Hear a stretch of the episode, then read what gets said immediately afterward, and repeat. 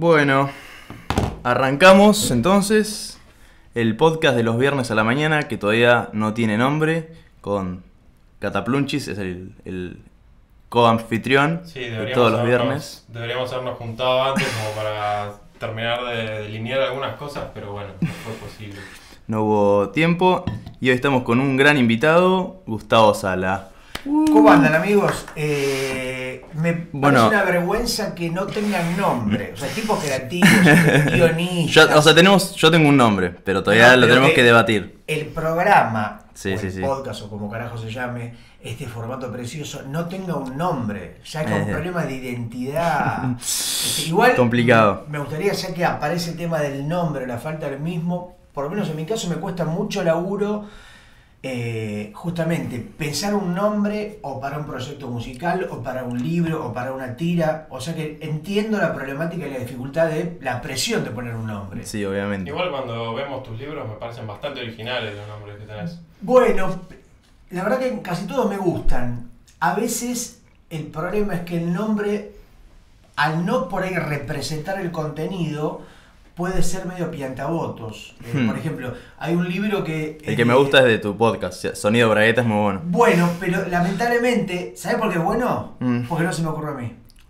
Porque Sonido Bragueta es un nombre de Nacho Alcuri, una idea de él que es mi compañero uruguayo con el que hacemos justamente el podcast. Otro nombre que me gusta, que es el libro que hicimos con Nacho Alcuri, una especie de historieta hecha a cuatro manos que se llama Parto de Nalgas.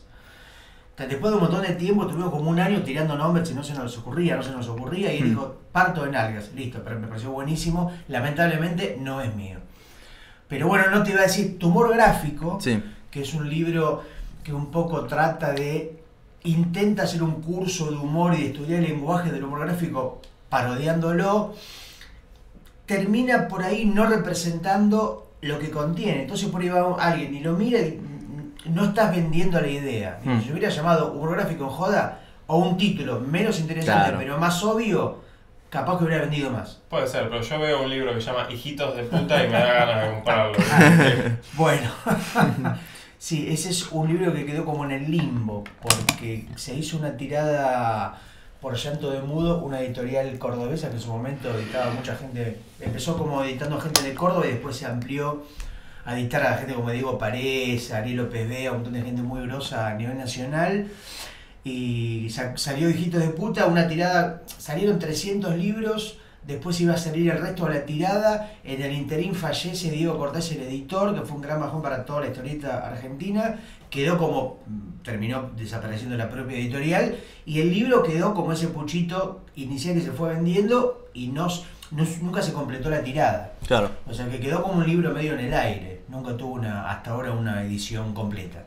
Bueno, a pesar de todo lo que ya hablamos, quería hacerte, si querés, que cuentes un poco quién sos y qué es lo que haces un poco para nosotros y también para los que nos están escuchando. Yo te diría, les diría, las, les diría, Luz diría que soy humorista. Les. Humorista gráfico, ¿no? Tratar de hacer humor con dibujos.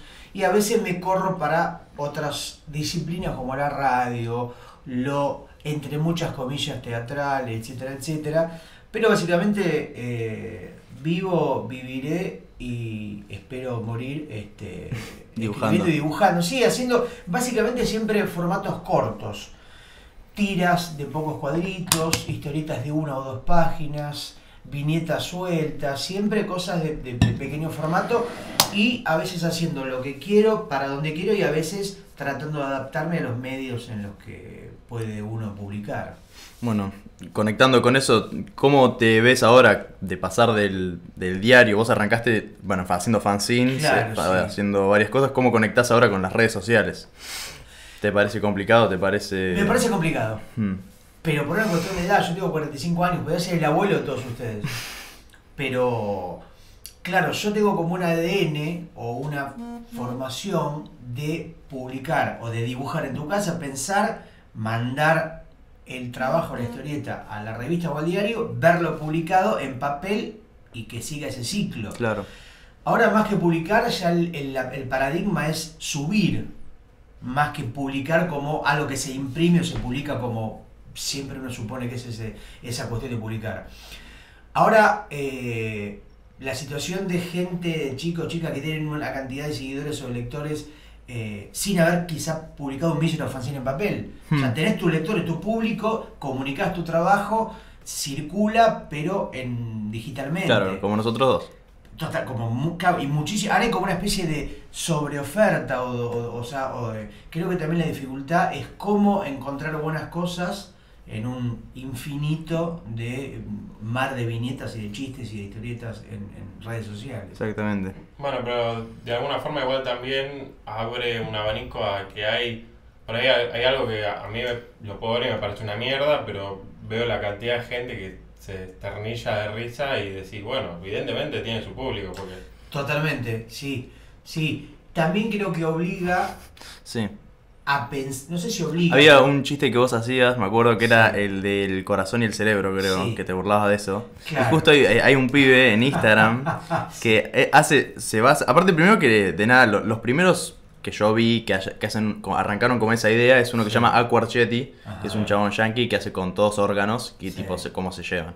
Y hay un pibe que es tipo igual, hace los mismos dibujos, pero solo el corazón y el cerebro. Sí. Y los chistes son, pero malísimos. No, no, no me parecen muy, no me parecen malísimos. A veces me el pibe tiene un montón claro, de seguidores. Lo que me parece interesante es hacerse cargo de, la, de las obviedades, sí. de las propias, y blanquearlas y tratar de como de hacerse cargo de que hay algunas ideas. Lo más difícil, creo que para todos nosotros, es tratar de hacer algo propio, propio. generar una, un estilo propio. Cuando estamos completamente llenos de influencia todo el tiempo, somos esponjas y nos gusta alguien. Y es muy difícil mm. que no se te peguen cosas y que no salgan en tu trabajo involuntariamente. Claro. Eh, gracias por el mate, mi querido, está muy bien. ¿eh? ¿Cuáles son ¿no? tus influencias? Bueno, recién hablamos afuera de aire, como si esto fuera ¿viste? Radio Continental. eh, afuera de aire de la revista Mad, como una influencia de, de una revista de humor satírico y de unos dibujantes increíbles.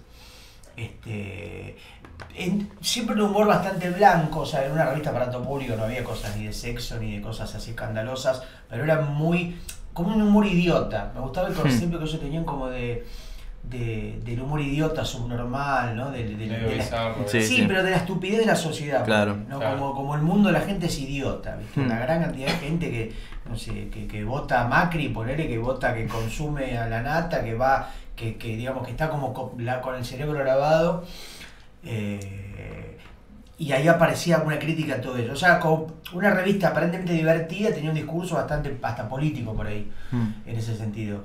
Y después este yo empecé muy copado de pendejo con las revistas españolas de Mortadelo y Filemón, Ajá, las historietas de Zipizap. ¿Viste la peli revista? de cuál era? De Javier Fesser, sí. La gran aventura de Mortadelo y Filemón. Mm. Es buena, y te diría más, es muy buena. Mm.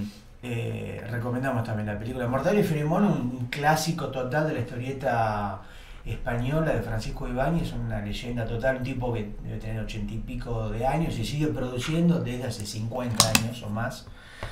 Cada álbum que sale en España es una, una sensación, o sea, creo que saca dos por año, un tipo que tiene colas gigantes en las ferias del libro, bueno, una institución total. Acá no es tan conocida la obra de Ibáñez, Mortadelo y Filemón es como más de culto acá, porque sí. nunca entró mucho ese material. No, entró más como con la serie animada. Porque la pasaban creo que por Fox Kids, hmm, una cosa así. No sé. Y como... Mira, nunca la vi mucho, sé que había cortitos sí, animados sí. en dos D, pero... Sí, tenía una serie. Pero bueno, todo eso que eran las, las revistas de editorial Bruguera, tenían una locura de como súper dinámico dibujo, muy al palo, como muy... Que no estaba eso en, en, ni en Hijitos, ni en Patruzú, ni en las historietas que, circulaban, que eran como más clásicas. Hmm. Como más conservadoras en un punto, ¿viste? No tenían esa locura disparatada de, de violencia física de un gaga así violento atrás del otro eh, que tenían las revistas de editorial Bruguera. Así que eso me encantó. Y después, bueno, viene la Fierro ya en el ochenta y seis sí. o por ahí. Después viene toda la historieta para adultos, el laburo de Robert Crumb, más el Lander mm. yankee. Después viene, bueno, el Lander argentino con, con Parés, Podetti, Dani Deo, un montón de, de, de autores con los que fui a, a algunos este, después haciéndome amigo. Este, y ya ahí me interesaba ir por ese lado más del humor grotesco y demás.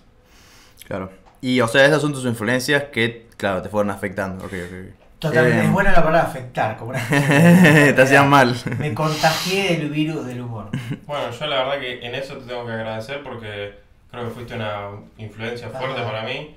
Ya, yo creo que con catorce, trece años lo primero que leí tuyo fue Falsa Alarma. Claro, el librito que había salido en el dos mil. Sí, eh, la verdad que me cagué de risa. Ah, y, qué bueno, bueno. Y, y yo, yo en esa época, poner que una de mis influencias sí. había sido Kino, porque de chico viste más Mafalda. Claro, totalmente. Pero al momento que vi lo tuyo fue como, hace chiste de porongas, hace chiste bizarro. Cualquier pelotudo lo puede hacer. No, me cagué de risa, vi. Bisnieto y... ¿cómo era? Almíbar y Bisnieto. Almíbar y Bisnieto, o el fanático de los redondos. Sí. Eh, bueno, ese libro que decís, ese librito, fue como lo primero que hice con una editorial. Porque yo hacía Falsa Modestia, que era mi, mi fanzine fotocopiado, que yo hacía, aún vivía en Mar del Plata. Estamos hablando, ponele, de, de entre noventa y siete y noventa y nueve, que hacía en esos años, hice creo que nueve números de Falsa Modestia. Venía con, con las revistas que yo mismo a veces le ponía los ganchitos, las doblaba, he pintado tapas un montón una por una. Y empezaba, me acuerdo, los primeros fantabaires, los primeros eventos de historietas, y había lugares como donde muchos fanzines pagábamos un stand entre todos, ¿viste? Y ahí había como una especie de boom de fanzines. Eh, Y bueno, y en el, ya estaba la revista Comiqueando, ¿no? Revista en papel, que era como de, de, de periodismo, de notas sobre historieta. Eh, empezó, empezó, por ejemplo, Liniers empezó a publicar ahí, Fernando Calvi empezó a publicar ahí, Ángel Mosquito, Salvador, un montón de, de, de Lucas Varela. Fue como un semillero de dibujantes que hoy la rompen en, en muchos, en muchos países. Eh, compañeros generacionales, ¿no? de, de, de, de, de míos. Claro. Y bueno, después... La Comiqueando como revista empezó a querer abrir una especie de, de, de serie de libritos, digamos, unitarios. Salió el mío, que fue el uno de una serie que iba a salir de diferentes autores, y fue el primero y el último. Después vino el dos mil uno, se cayó el país a la mierda, y quedó como ese, ese librito primero. Claro. ¿Y vos qué haces? Bueno, todo esto es, eh, todo este trabajo como más, eh, ¿cómo se dice? De, con porongas, todo un poco más eh, como si humor negro. ¿Cómo experimentás la censura? Justo estaba leyendo, me puse a ver, eh, puse Google, mm. Gustavo Sala, y aparecía tu Wikipedia. Antisemita, falso. Sí, sí. Apelativos, sí, sí. Muy cariñosos, muy cariñosos. Ah, qué loco. Alguna vez sí, habrás entrado en tu Wikipedia, supongo. Vos sabés que no sé quién escribió ese texto. Un día, me acuerdo, un día boludeando con amigos, eh, ¿qué vas a estar a vos, viste? Boludea, y, a, y aparecí yo. Hmm. Pero... Aparte, lo único que aparece es eso, tipo, claro, lo del antisemita. No, sí, me acuerdo hasta dónde está actualizado. Claro. Ahora, pero mm. alguien se tomó el laburo. No sé cómo funciona Wikipedia, si cualquiera puede escribir el claro. texto de cualquiera, ¿no? Vos entrás y... O sea, cada uno se puede escribir el propio. Sí, sí. Ah, yo, sí. yo una vez entré, eh, entré uno de Maradona, mm. me puse que era un gordo marquero, para ver qué pasaba. Sí. Y al otro día me lo sacaban, y al otro día lo volvía a poner. Y ah, y se quedaba. Cara. Hay como, no sé si serán gente real o, o bots que controlan, digamos, sí, o algoritmos, gente, gente que está como ahí. Claro. Es chequeando. Gente, es gente real. Hace poco también un amigo em, empezó como una discusión porque sobre, era sobre un autor que alguien definía algo que no era, sí. como ponerle tu caso, que alguien te diga antisemita, claro. y el otro lo cambiaba y empezaron toda una discusión ah, por un chat interno de Wikipedia. Ah, re loco. Sí, sí, esto es, es como muy libre, y lo cual es un arma do, doble filo. Claro. Sí, realmente. Eh... Y aparte vos Wikipedia, cada uno confía, es como que decís, sí. bueno, Wikipedia tiene, es, verdad, es la verdad lo que dicen. Sí, sí. ¿Es una red social Wikipedia o no? No, esa, creo ¿no? que no. no, no creo como una enciclopedia. Claro. O sea, online. Eh, no, la censura me parece grave siempre. Hmm. Eh, ahora hay una especie de editor... O sea, tuviste, yo... pero tuviste casos sí, así supuesto, de censura. Claro. Hay veces, mirá, puede pasar lo siguiente. Porque trabajando para un medio, ¿no? Para, para un diario, Página doce... Para una revista, para el diario La Nación, para el diario más o menos conservador o, o, o clásico. Que una tira te digan, che, que sea una censura más explícita, caprichosa, porque que ahí vos puedas este, reaccionar o que puedas enojarte, o una cuestión editorial que diga, mirá, me parece que no da y que puedas de última entender, ¿no? Que, puede, claro. que ahí ya, más que censura, sería de, de última una discusión, ¿no? O un intercambio de pareceres. Pero censura sí, eh, digamos, eh, llana. Eh, a veces es cagazo, qué sé yo, por ejemplo, varios chistes con el feminismo que he hecho, este, bancando todas las luchas y todo, pero haciendo humor con eso. No me lo van a querer dejar, o sea, un par de veces no me las dejaron publicar por si las moscas. Claro. ¿Entendés? Un poco de cagazo para que no sea malinterpretada o no sea interpretada como le o mal leída. Claro. ¿Eso es censura? Y probablemente, probablemente sea como una tajada por... Como medio, se mezcla la censura, el miedo, ¿viste? El no querer alterar un orden de cosas, no querer ge generar ruido en las redes al pedo, no sé. Claro. Para mí hay que hacer humor con todo. De última voz, haces un... Te, te, te, te, eh, argumentás si hay, si hay que hacerlo, o defendés tu laburo si hay que hacerlo. Eh, pero en la mayoría de las veces el propio trabajo habla por sí solo. O sea, básicamente decís que no hay ningún tema que es lo suficientemente tabú, incluso cuando, ponele, hablamos de un caso en particular, ponele como fue eh, el caso de Lander con sí. la manada, con claro. el chiste que hizo sobre, sobre... La manada, que fue el caso español de una chica violada por un grupo de, de, de tipos que un juez, si no me equivoco, les había dado eh, la libertad, una, Exacto, cosa, sí. una cosa tremenda, muy zarpada. Claro, Lander, que es un maestro total de una influencia para todos de, de, de, de nuestro país, ese chiste lo había hecho para la revista Mongolia, que es una sí. revista española de humor muy salvaje. Este... El problema es que a veces es como que hay cosas, ponele, vos vas a hacer un show de stand-up sí. y hacen chistes de mogólicos, sí. hacen todos chistes de out, y es como que estamos en un ámbito cerrado sí. donde claro. estamos todos aceptando esto, ¿no? Este claro. nos parece gracioso y no sale de ahí. Pero el problema es cuando uno por ahí cruza y sí. ya va a una red social donde termina viéndolo por ahí cualquiera. Y ya sí. por ahí no está el trasfondo, ¿no? De estar en ese en la revista, por ejemplo. Sí, el famoso contexto. Exacto. Eso. Ahora, mm, claro. pero si empezamos a, a, a tener eso que vos decís como demasiado presente todo el tiempo, hoy no podrías hacer nada porque todo puede ser sacado de contexto. O sea, vos haces una re o algo en una revista muy concreta, hablando de cosas gráficas, ¿no? Una cosa muy concreta, este, no sé, una revista sobre, no sé, sobre punk o sobre una cosa sobre, no sé, muy, muy hardcore o lo que sea, eso le pueden sacar una foto o lo pueden escanear y ponerlo en un Twitter o que eso circule por redes sociales, claro.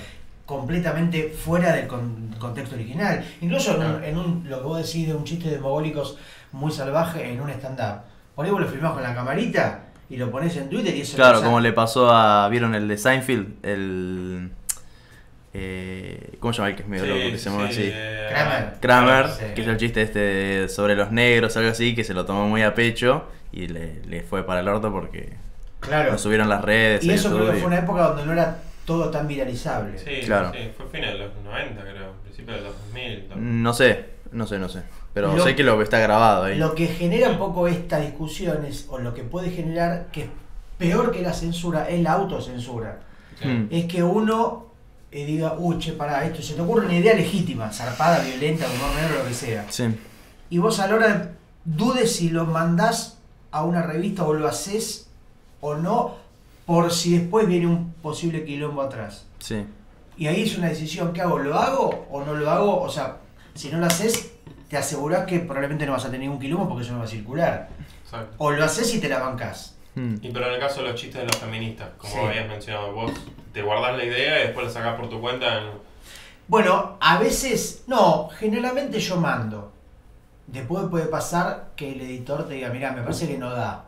O, y te la bancás porque es el editor. Sí. Claro. Podés estar más o menos de acuerdo. Mm. De hecho, es lo que pasó varias veces.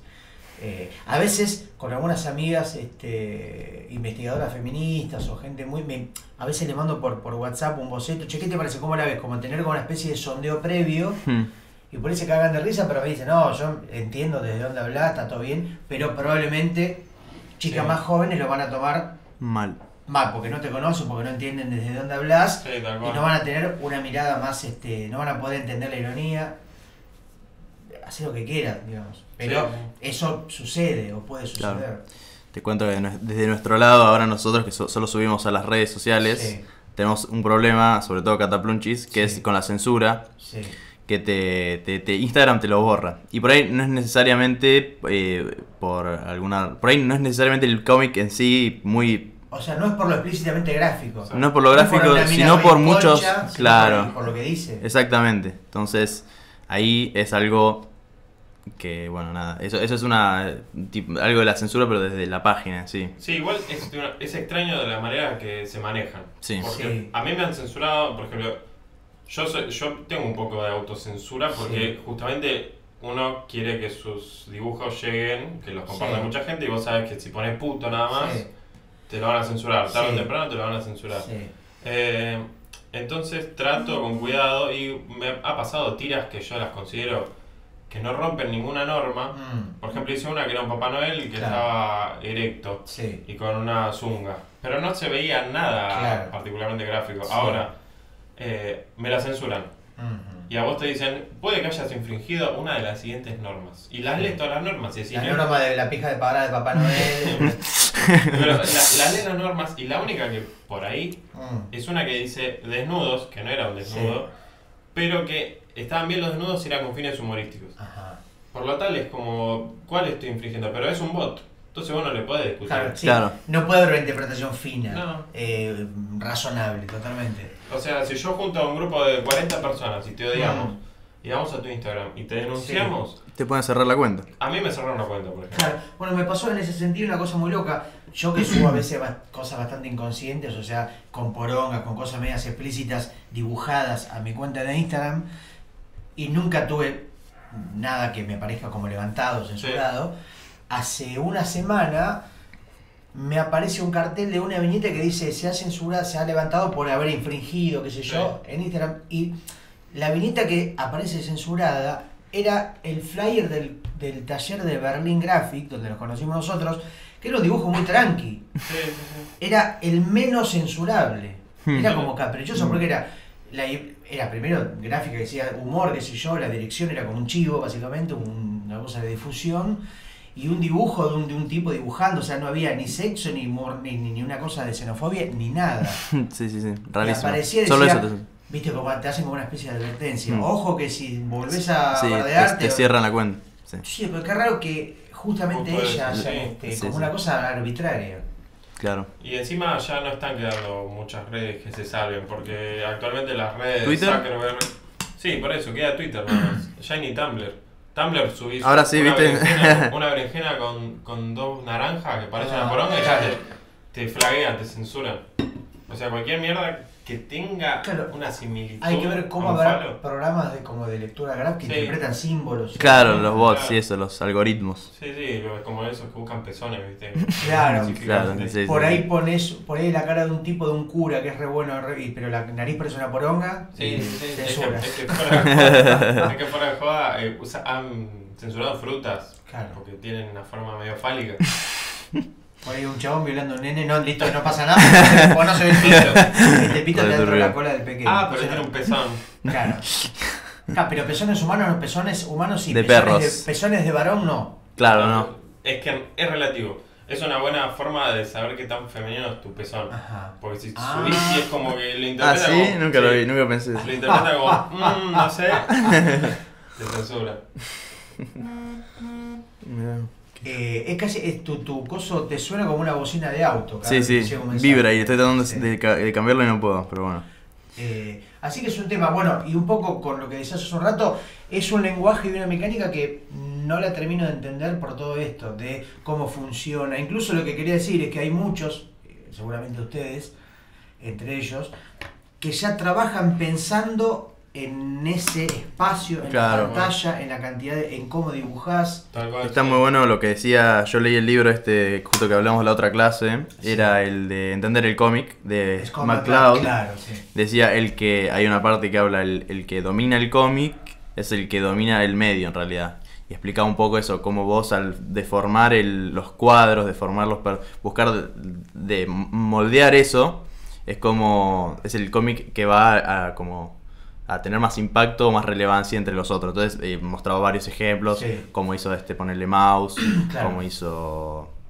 No sé, es dependiendo de cada, cada época y cada lo que se usa, poner los diarios, el cambio del diario a la revista, todo eso. Sí, ese es un libro que también es recomendable. Eh, sí, está muy se bueno. Publicó en español como Entender el cómic, hmm. que es del... creo que ochenta y siete por ahí, y se la recontrabanca, sigue siendo bastante moderno porque el lenguaje es atemporal. Sí, me encantan lo, lo, los recomendados que tiene, tiene a Matt Groening, tiene a ta, ta, claro. ta, todo dicen increíble, no sé qué, no y sé qué. Y mucho dibujante raro te recomienda, también es sí. un muy buen libro para, para descubrir cosas del Lander yankee, europeo, hmm. este, después hay dos libros más de Scott McCloud, El que hizo después, creo que en el dos mil, se llama Reinventing Comics, que el tipo se como una especie de cosa como conspiranoia de el papel no va a existir más, ah, y sí. co es como una raro eso. Que envejeció muy rápido, como una especie de futurismo, hace como sí. cómo, van a, cómo va a ser la web y el cómic, que sí. no sucedió, por lo menos quedó como una cosa media en el aire. Sí. Y después el último se llama eh, Making Comics, sobre mm. cómo, cómo armar la viñeta, más sobre mm, cosas técnicas, este, técnica, sí, que también está muy bien. Sí, yo vi el... el TED Talk que hizo, y sí, era todo medio un poco flashero, como que decía que no iba a dar más papel, entonces mostraba cómo hacer los próximos cómics. Iba a ser, o sea, es medio como los de Instagram ahora, pero era, iba a ser en una página. TED Talk era de charla TED. Claro, sí, sí.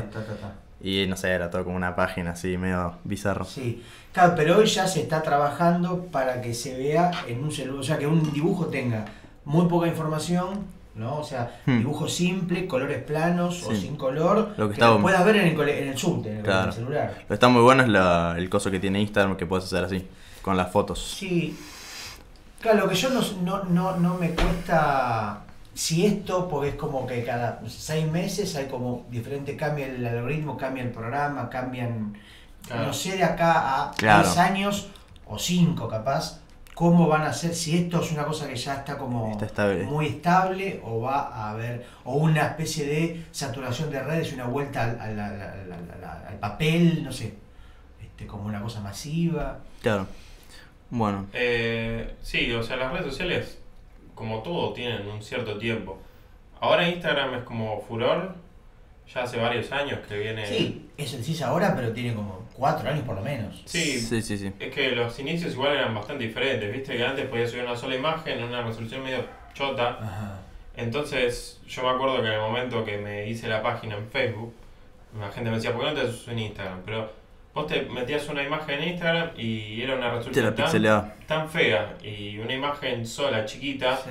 que si tenías más de tres viñetas no se entendía el claro. carajo.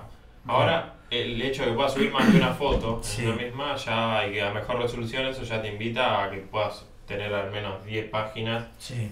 en las que subas una, dos, tres viñetas. Que yo solo manejo para el orto, por ahí pongo una, una, una, o sea, una sí. imagen completa y, directo. Eh, y no pero, claro, pero te ayuda el hecho de que ahora sí tengan lo, una buena resolución. Claro, lo bueno de eso también, o sea, tiene sus ventajas y desventajas hacerlo en viñeta, eh, viste, en viñetas separadas. Claro, como cortar cada imagen. Porque si vos lo haces Eh, separado, es difícil que lo compartan. Entonces vos, si querés compartir eso, no podés, tipo, no vas a andar sacando screenshot a cada sí. cuadrito. En cambio, si lo haces así, lo mandás directo, tuc. A mí, bueno, una de las cosas que me parece interesante de, de, de esto de las redes y de Instagram es que sea como una especie de anzuelo para el libro. Claro.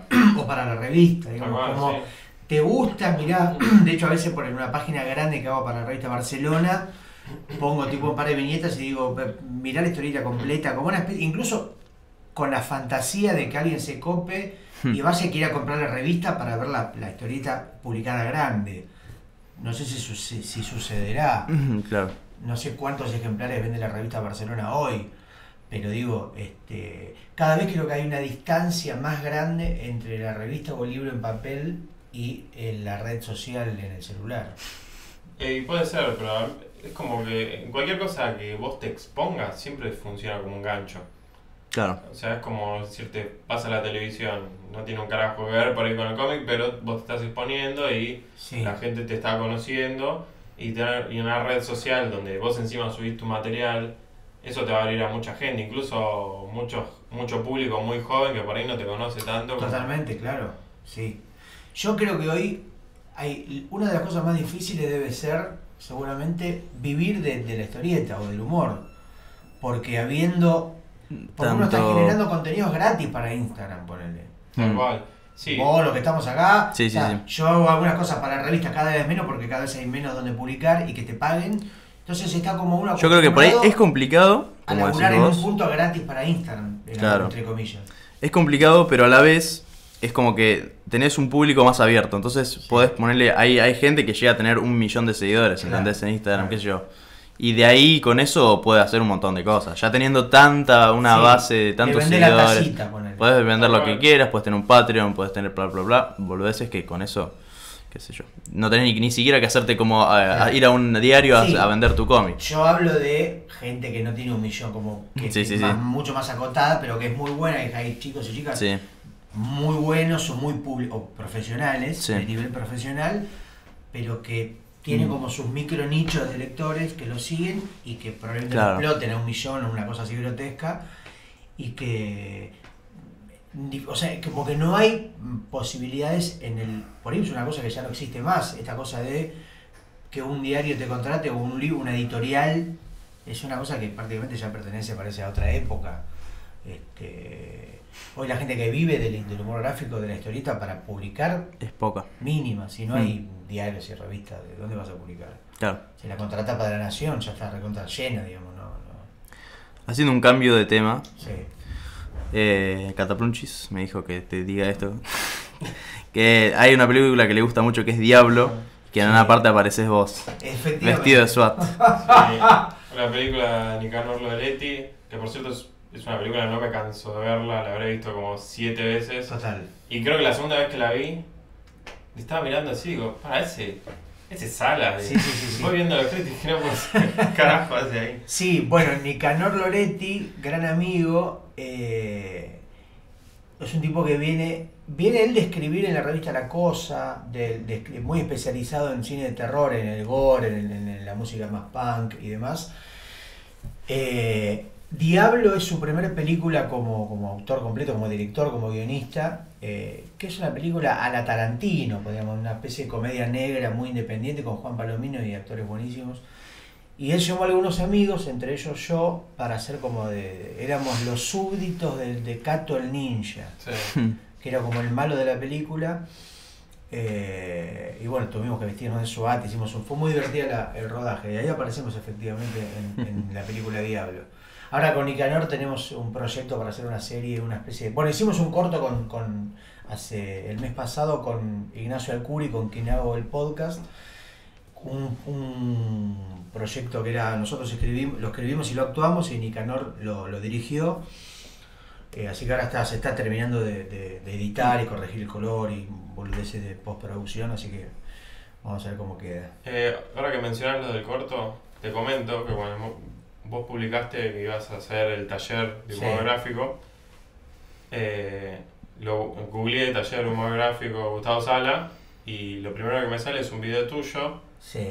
que es también un, un corto, ajá. donde tenés, haces un taller de humor con unas chicas. Sí, las Mondiolas. Bueno, de Mondiolas, exacto.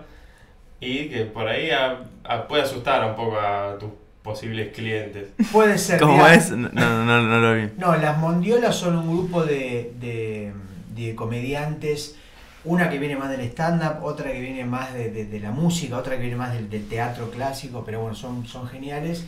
Son creo que cuatro flacas y tres chicos, porque hay como guionista, uno que también es actor, otro que produce, bueno. Y ellas empezaron a ser bastante conocidas hace un par de años en YouTube, haciendo como una serie web muy, muy, muy, me pareció muy buena, muy original. Y en un momento yo tenía que, me invitan a hacer esos votos de tipo de lo mejor del año para el Suple Novit, donde vota música, gente del palo, como vota mejor disco. Yo, y una de las cosas del año puse, me acuerdo que había votado o como revelación, Eameo y Mondiolas como YouTube, ¿no? Mm. Y ellas ven eso, se copa, bueno, me, me agradece, empezamos a hablar por Twitter y me invitan a participar de un video, para de una, porque hacían creo que un video semanal. Mm. Pero a ver qué onda, sin mandarme ninguna idea, nada. Fui a la casa de una de las chicas donde se juntaban. Y me dice, bueno, tenemos una idea. Empezamos a discutir ahí, tomando mate, qué sé yo. Surge la idea de como que yo haga un poco de mí mismo, como que doy una clase de dibujo y ellas eran como las alumnas. Y eso fue medio improvisado, lo que dice Cataplunchis, que te invito a verlo. Hmm. Este, bueno, y porque dibujo como una cosa media grosera en, en coso, ¿no? Está la porón, una cosa así. No vale. sé, fue lo que salió ahí, una cosa muy obvia. No, igual está bueno, me, me parece que, que, que lo actúas bien, porque haces vos mismo, pero con un tono más hostil. Obviamente. Yo, una... yo cuando fui al taller de monos esperaba eso, la bufana por la onga. Este, sí, bueno, eso fue una, una, una ficción evidentemente, pero sí, recomendamos a Mondiolas también, en esta ola de recomendaciones. Sí, sí, sí. Y bueno, y de, hablando eso también de películas, yéndonos para ese lado, ¿qué, sí. ¿de qué sos de ver? ¿Qué tipos de películas? Mirá, la última película que vi en el cine y que me atrevo a recomendar... Se llama Us. ¿Us? Nosotros. Hmm. Ah, no, que hablamos un poquito de eso. Us. Sí, sí. U S. Del director negro, creo que se llama Jordan Peele, sí. que dirigió la película Get Out. Exactamente. Que tuvo bastante ruido, que me gustó, Pero esta me gustó más. Ah, ¿te gustó más que la otra? Sí. Película ah, la que terminaste de ver, ¿cierto? La fui a ver al cine, mm. al cine, y mmm, salí conforme y contento. Con ah, momentos, bueno. Tiene un final polémico y discutible, pero tiene momentos de mucha intensidad y atmósfera y cosas muy interesantes. Sobre todo en el ter terror, suspenso, cosas medias densas, que es un género con el que te clavas muy fácilmente, creo. En la última peli que fui a ver fue la, la otra de Jordan Peele. La que Get Out. Este. Get Out. Ajá. Así que tengo ganas de ir a ver esta, esa también. Si sí. te gustó esa, hasta probablemente te guste. Hace rato, sí, sí. Yo no soy de ir mucho al cine. Prefiero quedarme Yo en trato, casa pero a veces el, la cartelera tan pedorra te invita a no ir. Sí, sí, sí. O sea, quiero ir al cine y a ver Harry Potter, Los Vengadores, El Hombre Araña. No me interesa un carajo. Hmm. Pero porque fui a ver la película El Hombre Araña. Ni esa está muy buena. Muy buena. Muy, muy, muy buena. Por más que tiene la cosa clásica hollywoodense del sí. el sueño el de, héroe, de lucha por tu destino, esa cosa que no puede no estar, sí, sí, sí. pero gráficamente y hasta la música, la edición, la, la cosa de la animación es muy muy salvaje. Sí, está bueno, muy merecido el Oscar en lo que es animación. Fue... Se la ganó esa. Sí, se la ganó el Oscar y fue... Me parece que al menos es muy original. Sí. Acostumbrado a lo, a lo típico de Pixar, de los Minions, esas huevadas. Sí. A mí me, me gustaba el cerdo araña que, sí, que metieron ahí, que era incluso, tipo dibujito. Eh, tiene muchos chistes para adultos que se nombran a Bansky, tiene un par de cositas que pasan mm. como, como, como, no son, como chistes muy, muy rápido, o citas, o, o la gráfica, incluso afiches, cosas que, que pasan así en segundo plano. Sí, y ahí sí me parece que ahí vale la pena ir al cine. Claro. Porque tenés una pantalla gigante con una cantidad de colores obvio, y obvio. sonidos. De, de, es mucho de, más eh, inmersiva, se dice. ¿Qué bueno. pasa con los mates, mi querido Willy? Se acabaron. Si quieren, eh, hacemos una pausa. Y... Bueno, hagamos una pausa y recargo. José, porque, ah, dale, dale. Digo, voy a calentar agua y ya vuelvo. Claro. Es que pasa, yo les cuento a la querida gente. Oye, tiene un termo muy pequeño. Probablemente debe, debe ser... Justamente por eso es una especie de alegoría de tu pequeño miembro. Pero... Sí, llenás cuatro mates encima de esos y ya, ya te quedaste sin agua. Sí, yo creo que habría que hacer, no sé, una especie de Patreon o de crowdfunding para juntar guita para comprar un termo más grande. Eh, encima de mis podcasts es tienso, luego existo y tengo el termo sí. más chico de todos. Lamentable, un termo que es una termita más que un termo. Eh, lo que decíamos del cine, yo pago es el servicio este Cinefan, Ajá. que mm. vos pagás una cuota mensual que es inferior a una entrada.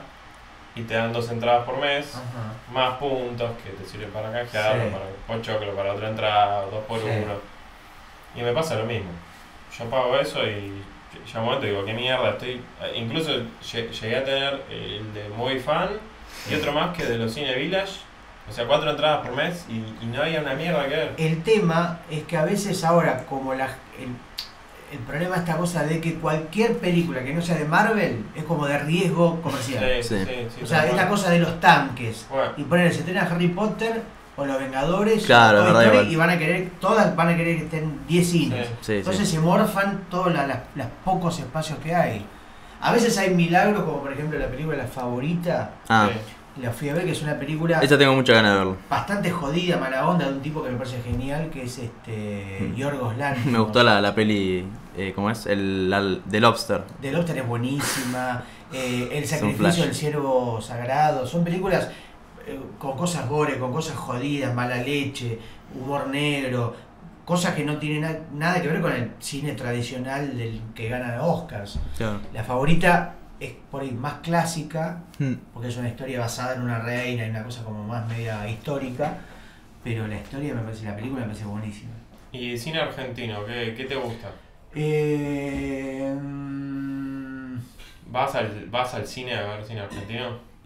Bueno, la verdad hay que reconocer que uno tiene como un prejuicio capaz que equivocado. Por ejemplo, paso caminando por el microcentro hace unos días y veo el afiche de la película El Kiosco, ah, con sí. Pablo Charri.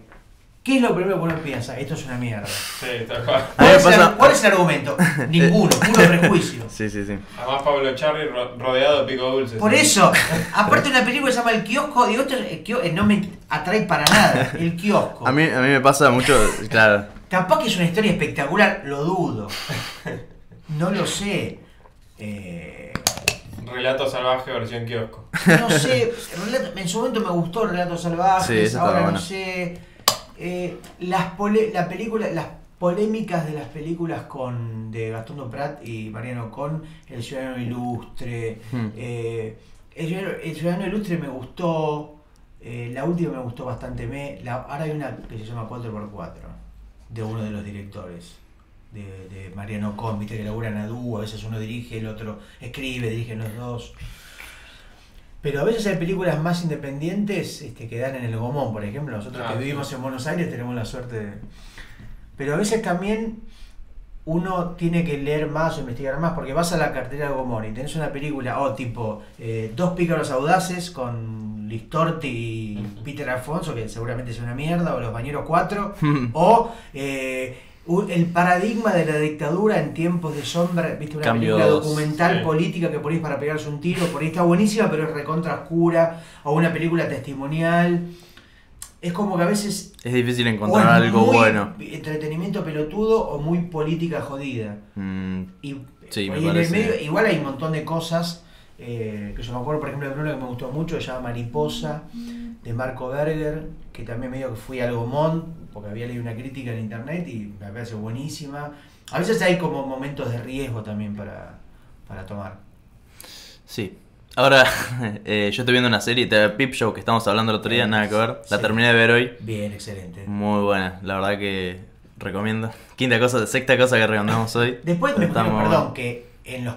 No sé si supongo que después este podcast podrá tener comentarios. Sí, así es. Espero que la gente se cope, los miles de oyentes, sí, eh, censuren los, los comentarios nuestros o agreguen recomendaciones. Este, Exactamente. O, ¿no? o discutan o afirmen. Discutan en los comentarios, denle like, suscríbanse.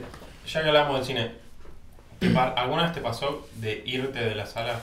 Hace mucho me fui de mí mismo, de sala.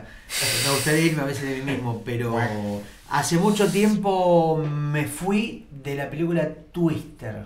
Ah, mira. La del tornado. La nueva, versión nueva.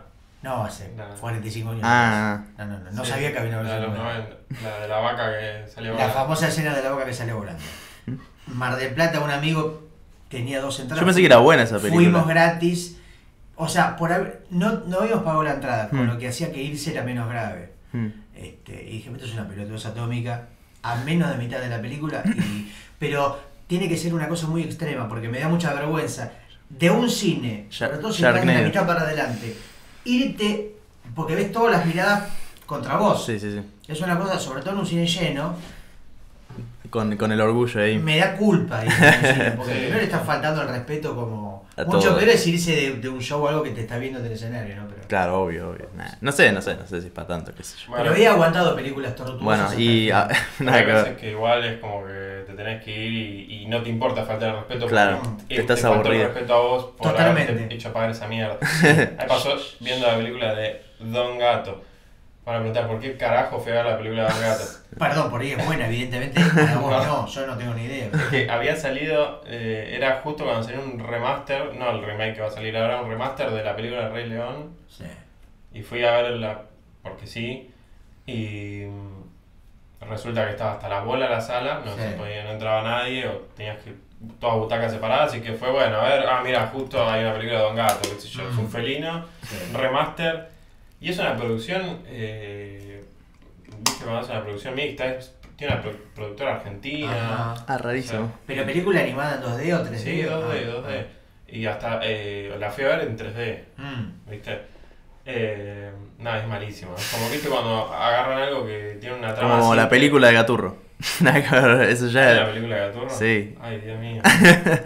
Bueno, viste cuando agarran algo que es una trama simple, como decirte los sí. picapiedras, sí. y de golpe dicen, bueno, ¿cómo podemos hacer una película y metes cualquier mierda a un científico maligno que quiere destruir el universo? Y... Bueno, para mí, lo que decís vos es un clásico y pasa para mí la película de Los Simpsons.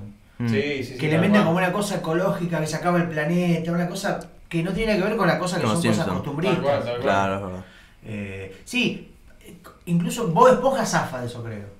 La, eh, la película como una aventura tan buenas como los sí, cortos. Sí, sí, la primera, porque hay dos. Sí, sí. La dos también es como que no, no tiene una cosa tan épica, me parece. Sí, no, es verdad. O una bueno, cosa tan gigante. Yo eso, bueno, igual sí. Es, oh, bueno. Eso también es algo que yo llamo la maldición de las secuelas, que es mm. como en la mm. primera la historia es esto, ponerle, vamos a decir, Iron Man, sí. por ejemplo. La historia es como muy acotada, un tipo sí. que vende armas. Y de golpe en la segunda es como, ¿y ahora qué podemos hacer? Porque ya pasó sí, sí. esto.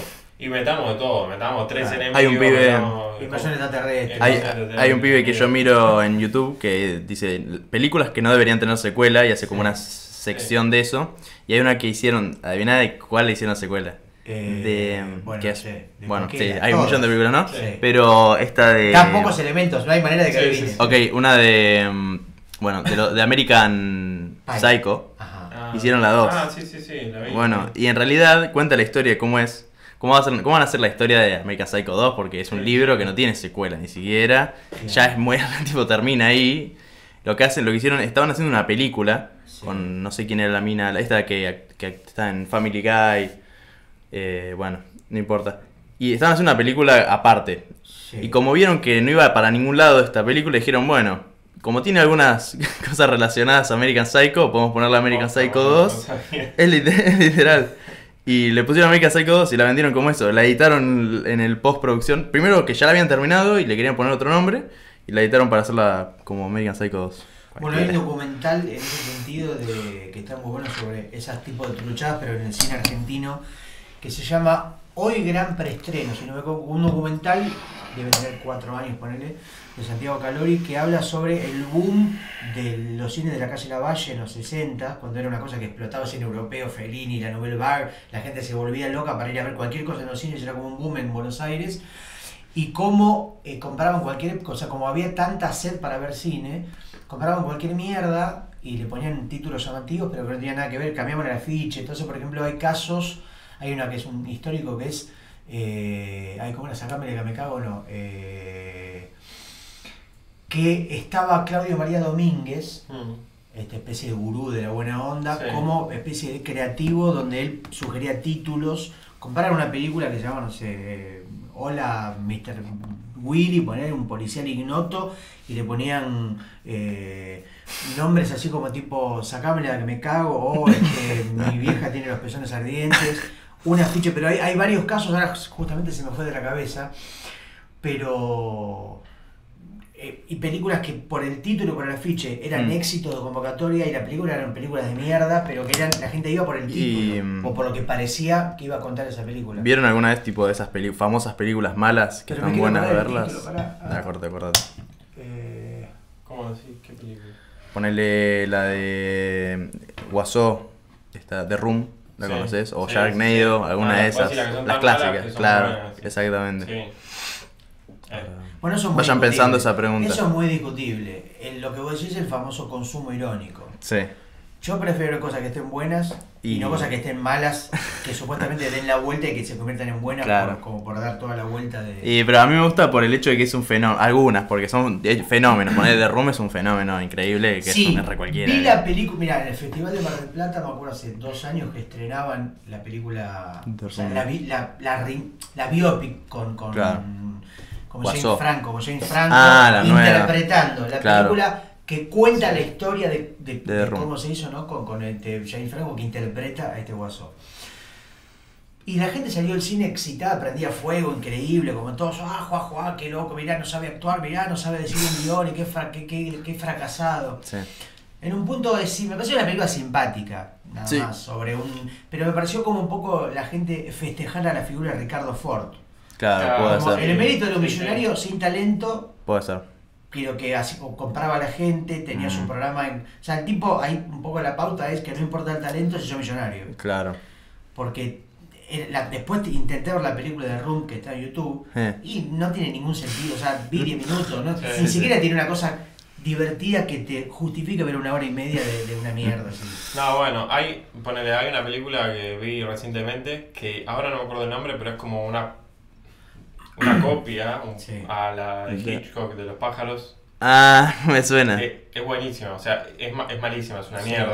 Sí. Pero es tan mala que te cagás de risa de lo mierda claro, que es. Si tiene algún atractivo, me parece bien. Pero a veces hay películas que no tienen que como... El tema es cuando eso está forzado y hecho a propósito. Claro, claro eso puede bueno, ser. En este caso lo que tiene es que, por ejemplo, los pájaros ah. están hechos en computadora. Ah, pero, ya sé cuál es. Pero, Bird... Bird eh... Play o algo así. Pu- puede ser, la verdad no me acuerdo el nombre, pero es, es una mierda. O sea, están los tipos eh, peleando con pájaros que no se mueven, que están como imagen, una imagen estática, aleteando cuatro pájaros y ves que tiran perchazos mirando para todos lados, como si los pájaros los rodearan, pero nunca pasó eso. O incluso ves que está todo prendido fuego, sí. con fuego que se repite, como que llega un momento de la animación y vuelve a empezar. Y vuelve a empezar. Un loop de incendio. Y, y de golpe hay un fade a la siguiente sí. escena y desaparece el fuego en el fade. Ajá. Todas esas, esas cosas, o sea, es una mierda, la película no es tan larga como para que digas, no, dura tres horas. Yo, yo The Room la vi y a mí me gustó, o sea, tiene, tiene es como que hay, hay momentos que son bizarrísimos, para mí tiene una lógica que haya sido conocida porque hay poner el momento que está, poner la, me acuerdo, la vieja que dice... Y tengo cáncer, como que tira tipo... Como que la historia, te das cuenta el, sí. la locura que tiene el pibe de, de que esto fue una historia lógica. A mí me hubiera gustado más. O que están poniendo jugando al fútbol todos vestidos de, ta de taxido, como que todo no tiene, no tiene ninguna coherencia. Me hubiera gustado más en todo caso ver un buen documental sobre... Sobre The Room. Qué había en la cabeza del tipo, qué pasó, qué impactó, un poco sobre claro. el mundo que una... El género biopic como tal no me interesa tanto, o sea, actores interpretando... A, ah, sea, claro. a Kurt Cobain o a Amy Winehouse o ah, eh, Queen, en... ¿viste? Eh, Freddie Mercury haciendo de gente conocida y repitiendo historias dramatizadas. O sea que no te interesó Rapsodia Bohemia. No la vi, no me, no me, nunca me interesó ni siquiera Queen, pero hasta de una banda que me guste mucho o de alguien. Bueno, por ejemplo, sí me gustó la biopic de El Gran Vázquez, hablando Salió... de Bruguera, que la hizo Santiago Segura. El dibujante de historietas español que es maravilloso, que murió en los noventa, me parece. Y Santiago Segura interpreta a, a Vázquez y de todo el mundo de, de Bruguera, y aparece de hecho un actor que hace de Francisco Ibáñez, el de Mortadelo y Filemón. Ahí está bien porque recrea una época. Ah, que es el pibe que hacía como una un cómic que era medio como que hablaba un poco de él, puede ser. ¿Cómo llamaba esa? Eh, no, esa es era... American Splendor. No, no, es una gallega. Ah, ah. Debe ser esa, o sea, El Gran Vázquez... Sí, El Gran Vázquez, El Gran Vázquez, no, no, sí, sí, de, sí. De, de, de, de, es buenísima esa película. De Vázquez, incluso lo que tiene bueno es que se banca, o sea, si vos sabés de historieta, mucho mejor, pero el que no conoce nada, la película está buena como película. Claro, claro. Porque te pinta un personaje que tiene una vida re particular, mm, un tipo que era un, un re estafador, está bien. Sí, sí, me hacía acordar un poco a... ¿Cómo se llama? Eh, esa también que es española, de un pibe... ¿Cómo se llama? No me sale. Estás dando pocas pistas. Sí, una peli española. Una española. Película que de comedia que... De que actúa, que hay una parte que se dirigió por... Que la grabaron con una cámara. Sí, es la película que tiene... Que esa, no se acuerdan. La grababan en los cines. La grabaron en un film. Una, una de un gallego, que es la típica película de comedia española que, que tiene como cinco series. El, y es como de un des, detective. ¿Ocho apellidos vascos? No. No, no, no. Bueno, no importa. Dijiste no importa. Saga de películas. No, no, no, no importa las pelotas. Ah, el. Oh, oh, bueno. No, ah, no. Torrente. Torrente, ahí está. Ah, bueno, claro, Torrente. Medio onda Torrentes. Bueno, primero es el mismo actor, Santiago Segura. Claro. Y es un poco si un chanta, un tipo. Eh, puede ser en un punto. Es como el Torrente de historieta, podría ser. Exactamente. Es verdad. Me hizo acordar a Torrente. Te la tomo. Voy a escuchar unos audios que me mandaron, a ver, puede haber cualquier cosa aquí, aquí dentro. Bueno. Gordo puto, el que se hace cargo es un gordo puto. Dice, de, puse, déjeme algún audio si lo escucho en el podcast. Me mandaron eso primero. A ver, otra cosa. Yo acá no veo ningún gordo ni ningún puto. Acá hay otro. Hola vieja, ¿todo bien? Soy de Santa Fe y estoy acá en la terminal y hay una banda de gente turbia. Creo que me van a robar y me van a violar. Me van a secuestrar y me van a sacar todos los órganos. Deseame suerte. Quiero salir vivo de acá. Postdata, muy buenos cómics. Chau. Ojalá pase algo de todo eso. Enteramos que después tipo se muere uno en un accidente. Y bueno, eso es todo. Eran dos audios. Un montón. No era la misma persona, ¿no? No, no, no. Ah, no. Bueno. Tantos seguidores y te eh, mandan dos audios. Sí, sí, no. Y de preguntas también tengo unas preguntas. Me pusieron. También pusieron poquitos. ¿Qué sí qué se dedica? Eso ya lo sabemos. Y otro, son ustedes tres los más enfermitos de la, del cómic nacional, quizás junto a Frank Vega. Es una pregunta. ¿Qué maestro Frank Vega? No lo conozco. Frank Vega es un dibujante que salió del... ¿Quién grupo, fue el último en el mate? Yo creo. Del grupo El Tripero. El Tripero era una revista, eh, pero editada con serigrafía, como muy artesanal, muy power, que había salido de un taller con el viejo Breche, ¿no? Que eran tipos que mezclaban historieta con dibujo, con, con una cosa más plástica. Y Frank Vega fue el que se, fue, se hizo muy fan de Krum, del laburo de Robert Crumb, sí. Pero el tipo hace, replica como el estilo a lo Cram, muy sobrecargado, muy, sí. muy, muy, muy, muy punk, pero en un universo de la provincia de Buenos Aires, como si fuera el Cram de Argentino. Coghlan, de Villa Lugano, de, de Mataderos. Es alucinante. El tipo tiene historieta y mucha luz. En Fierro hizo mucho. Tiene unas, unos, unos dibujos increíbles. Realmente es un virtuoso. Frank Vega, le mandan otra, otra recomendación para que no lo... No, no lo conozco, lo voy a buscar, porque Cram me gusta a mí. Claro, pero imagínate en esa estética, pero de... Pero, claro, pero Argentina. De, la, de Buenos Aires hecho mierda. Un Cram de barrio indigente. Exactamente. Y lleno de ideas muy locas. Muy interesante. Eh...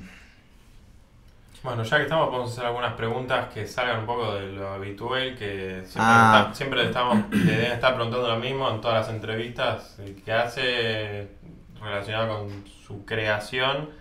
Hacer unas preguntas un poco más... Dale, la de primero, la de los superpoderes, muy buena, la que hicimos. Lo hubieses hecho ya en vez de mencionarla.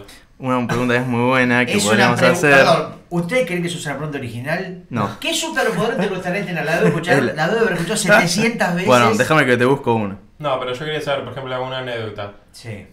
Una situación vergonzosa, lo que recuerdes. Bueno, la que hablamos, esa que me gustó... Me gustó mucho que contaste, sí. La voy a contar yo por... Nada, bueno, sí, la, la, puedo, la, no, la puedo... La, bueno, para dos anécdotas que me gustaron que podrías contar, eh, a, a, anecdotar un poco más, sí. Agregar. Una es la de... La de Tute, sí. Que es buenísima. ¿Vos la escuchaste? Sí. Eh, no. Creo que vos no estabas. Y la otra es la de Cornela.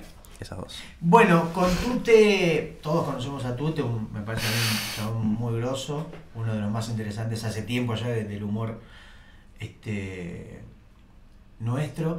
Hace mucho tiempo, volvemos un poco a la época de los fanzines, yo vivía, había estado seis meses en el año noventa y seis en Buenos Aires, vine a una pensión, me acuerdo por Almagro, me acuerdo Sarmiento cuarenta y cuatro setenta. Y me había hecho muy amigote de Dani Deo, eh, de los que después hice una revista Suélteme, bueno. Y un día él estaba preparando para... la edición de La Flor, un libro de nuevos humoristas argentinos, con eh, Tute, con Marito, con varios dibujantes emergentes, digamos. Hacemos un link, una especie de un link, una elipsis a Mar del Plata, un salto, llegaba la revista Nueva, que era una revista como La Viva, al diario de Mar del Plata, la capital, y venía una página de un tal Tute, donde yo veía que era un afano a Caloi, era igual a Caloi, el mismo chiste con el... El, el farol, el tanguero, la misma firma, la misma tipografía, el mismo color igual, la misma temática, como un Tute de la B. Bueno, me dice Dani Deo en Buenos Aires, me dice, acompañame a lo de La Casa del Hijo de Caloi, de Copás, vamos a, estamos armando como un libro, nos vamos a juntar. Bueno, voy, dale, genial, eh, en la casa, me acuerdo que era Piedras, en el barrio de Constitución, y estaban varios dibujantes ahí, me dice, hola, él es Matías, ¿cómo te va? El Hijo de Caloi, buena onda, en su casa. En un momento estábamos ahí, yo estaba pintado ahí viendo cómo ellos, yo estaba como en medio de, completamente amigo de mi amigo, eh, y estaban hablando de los que iban a estar en ese libro o no, una lista ahí, empiezan a criticar este no, este sí, qué sé yo, y yo veo el nombre de Tute en la lista, y digo, uh, el que es un ladrón, ese Tute es un garca, cómo le afana Caloi, es un, un, cómo le... Y el chabón me mira fijo y dice, Tute soy yo. Y ahí no sabía dónde meterme, quise arreglarla diciéndonos que bien que pintás con acuarela, pero todos, me, Dani y yo me pateaban por abajo de la mesa como queriéndome parar, pero ya había sido imposible.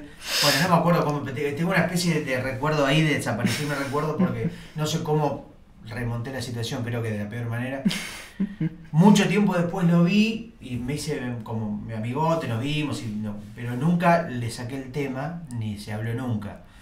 Porque eso fue en el noventa y seis y después lo volví a ver diez años después, en el dos mil seis. Y después de ahí lo vi varias veces, ¿sabes? Una vez incluso tuve su, su cumpleaños. Tengo muy buena onda, pero bueno, eso fue un momento de altísima vergüenza. Bueno, pero entonces estaba justificado, digamos, que era genético el... Sí, después él en varias entrevistas, cuando hablan de su búsqueda del estilo, el propio Tute dice, no, claro, yo estaba muy influenciado por mi padre... Y después fui buscando el estilo propio hasta que se despegó. Claro. Y, se y es que aparte, obvio, que como lo que habíamos hablado también en la clase es que es complicado eso. Obviamente arrancás de, siendo de chico dibujando siempre claro. A tu viejo, que es un dibujante, después obviamente. Fue como, fue como limpiando el estilo, haciendo una cosa mucho más depurada gráficamente, ¿viste? Y ella mm. es un tipo que tiene un estilo propio hace, hace muchísimos años. Sí. Che, ¿vos estás calentando algo o se prende? No, hay olor, hay olor a comida, pero debe ser de la vecina. Ah, ok. No termina, para los que no, no pueden estar un, oliendo acá este coso. Bajo fuego. ¿Eh? Una vez tengo una anécdota que es me pasó una, una vez. Vienen los invitados y los prendemos fuego. Una vez tengo una anécdota que me pasó una vez. Yo eh, curso a veces a la noche, de siete a diez. Sí. Y bueno, y yo estaba en una época que quería hacerme un poco el fit y comí, me, me quise hacer un pollo. ¿Qué es el fit? Y un poco de fit. Gimnasio, ah, fitness. fitness okay.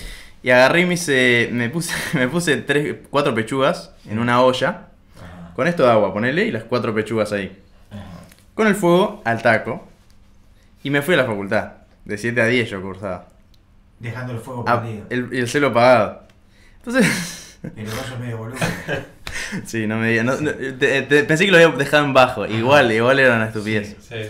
Salgo, salgo de la facultad y miro el celular, doce llamadas. Sí. Digo, ¿qué, qué Eran pasó? Bomberos, eh, policía. Era mi, mi amigo de cuarto que no estaba tampoco. Sí. Y me dice, che... Eh, vení, eh, se te prendió fuego el departamento. Me dice, ¿qué? Y salí corriendo a mi departamento. Y me dice, sí, boludo, andá rápido. Entonces llego sí. y, y veo la puerta abierta, todo un olor a humo sí. infumable. Sí. Y entro y no estaba nada prendido fuego. Y veo la olla tipo negro carbón abajo. Sí. Y agarro y, y, y estaba toda, toda la pared, la casa me quedó nueve meses con un olor a pollo sí. increíble. Y me cuenta el, por, el portero que agarró, lo llamaron los vecinos sí. porque veían humo saliendo de las ventanas. Y viene, dice que pateó la puerta y le entró todo humo y tipo, entonces entró todo cerdo, se hizo pija y tuvo que ir caminando. Tuvo que entrar agarra, arrastrándose porque dice que respiraba mucho humo y tuvo que apagar sí. el coso. O sea, que no murió el portero de pedo. Por culpa de mi pollo. Pero entonces, ¿se extendió el fuego o...? No, ah. quedó ahí, pero quedó tipo toda mi, o sea, para mi, mi casa... Haber habido veinte sí. muertos. Sí, sí, sí. Fue una masacre evitada esa, esa, de exactamente. Bueno, mi eh, casa quedó impregnada con olor a pollo por seis meses, lo cual me lo merezco. Cuando yo era chico pasó que, que mi hermana... Eh, todavía íbamos al colegio los dos.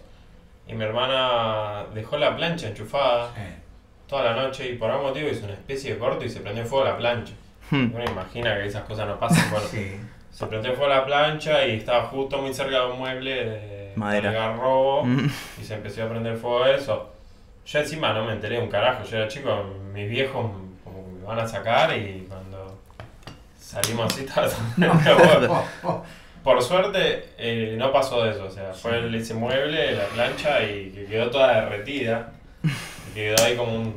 como un recuerdo. Lamento no tener anécdotas de, de, de incendio, no, pero me, me quedo muy atrás de no tengo no tengo ningún edificio. Bueno, nada. Es para mejor por sí, ahí. Muy, muy mal piromaníaco. Estás a tiempo. Bueno, ahora me voy a ver qué puedo prender fuego. Ahora se está prendiendo fuego esa, en la esa, cocina. Esa cortina está buena, esa especie de eso. Tipo, ese, como, ese mandala. Ese, sí, aparte con lo que inflamable. Me gusta, con lo que me gustan los mandalas. Para, agarraría vos fuego. Tengo una pregunta tipo de esas que estamos hablando medio loca. Sí. ¿Qué, es, qué, ¿Qué prefieres? Y la pregunta es, ¿qué preferís? ¿Qué prefieres? Sí. Meterte un dedo en el culo sí. y te dan cien dólares cada vez que te metes un dedo en el culo infinitamente. Ah, pero no es tan grave. Pero, Para mí no es tan grave, pero... O solo meterte una vez y te dan quinientos mil dólares. Ajá. Pero ¿cuál es la dificultad? ¿Es una boludez? Obviamente. Sí. La de cien. Yo iría por esa, no sé. ¿Sabes? No, prefiero meterme el dedo solo una, una vez, vez y que me den toda esa plata. Pero es infinita la otra. Claro, tenés plata infinita. El otro, y había... Me, no, pará, escúchame. No, no. Había uno de los comentarios que me pareció muy buena. En los comentarios una cosa que me pareció muy buena y hicieron el cálculo de cuánto tardarías en llegar a quinientos mil. Ah, sí. Hice ocho horas, tipo, sí. por el tiempo. Traca, y tenés... ocho horas metiéndote el dedo en el culo. No tengo los dedos tan, tan claro. anchos. Podría funcionar. Ojalá hubiera esas formas de generar entre culo y plata, pero bueno. O sea, yo se fundo, puede. Yo en un mes fundo, fundo todo el banco, Wall Street se cae la mierda. Claro, imagínate si eso pudiera funcionar y si... si, ¿Y si fueras una... gay? No, no, si... No, no tiene nada que ver eso. Pero creo que sería una muy buena manera de hacerse gay como una especie de gran estímulo, ¿no? O sí, sea, sí, es sí. un negocio, o sea, claro. para el momento de eh, la carrera de la, del siglo. Y está bueno cuando te preguntan... de qué laburás. Claro, viene, sí, sí, esa, esa pregunta es buenísima. Pero imagínate el paradigma económico mundial si de pronto eso fuera como se eh, fuera, fuera mundial. Toda la humanidad. De pronto vivimos todos muy bien. todo el mundo por la calle lo conocía, la no. gente, la, la jubilada metiéndose el dedo en el orto y generando guita, guita, fortunas. Se, sería como una especie de, de... el mundo colapsado por, por millones de toneladas de plata. No, por ahí perdería valor, claro, sí, perdería valor todo. Seguiría la mierda. Habría, habría, el que tendría el orto más roto es el que Care, sería el más rico. Carecería de sentido porque sería como la, la claro. naturalización de la plata. Pasaría como en Venezuela, no sé si vieron que como no tiene valor ya la plata, o sea, es tan ridícula. Sí, o sea, pesan la plata. Sí, pero no? no, no, los tiran. Vos vas y hay pilas de billetes como si fuera basureros, ¿sí? Los tiran porque tenés que agarrar. Está muy devaluado. Miles y miles, miles de billetes para tener eh, un sí. dólar. Mm, mira, no tenía tan claro el, la situación económica de Venezuela.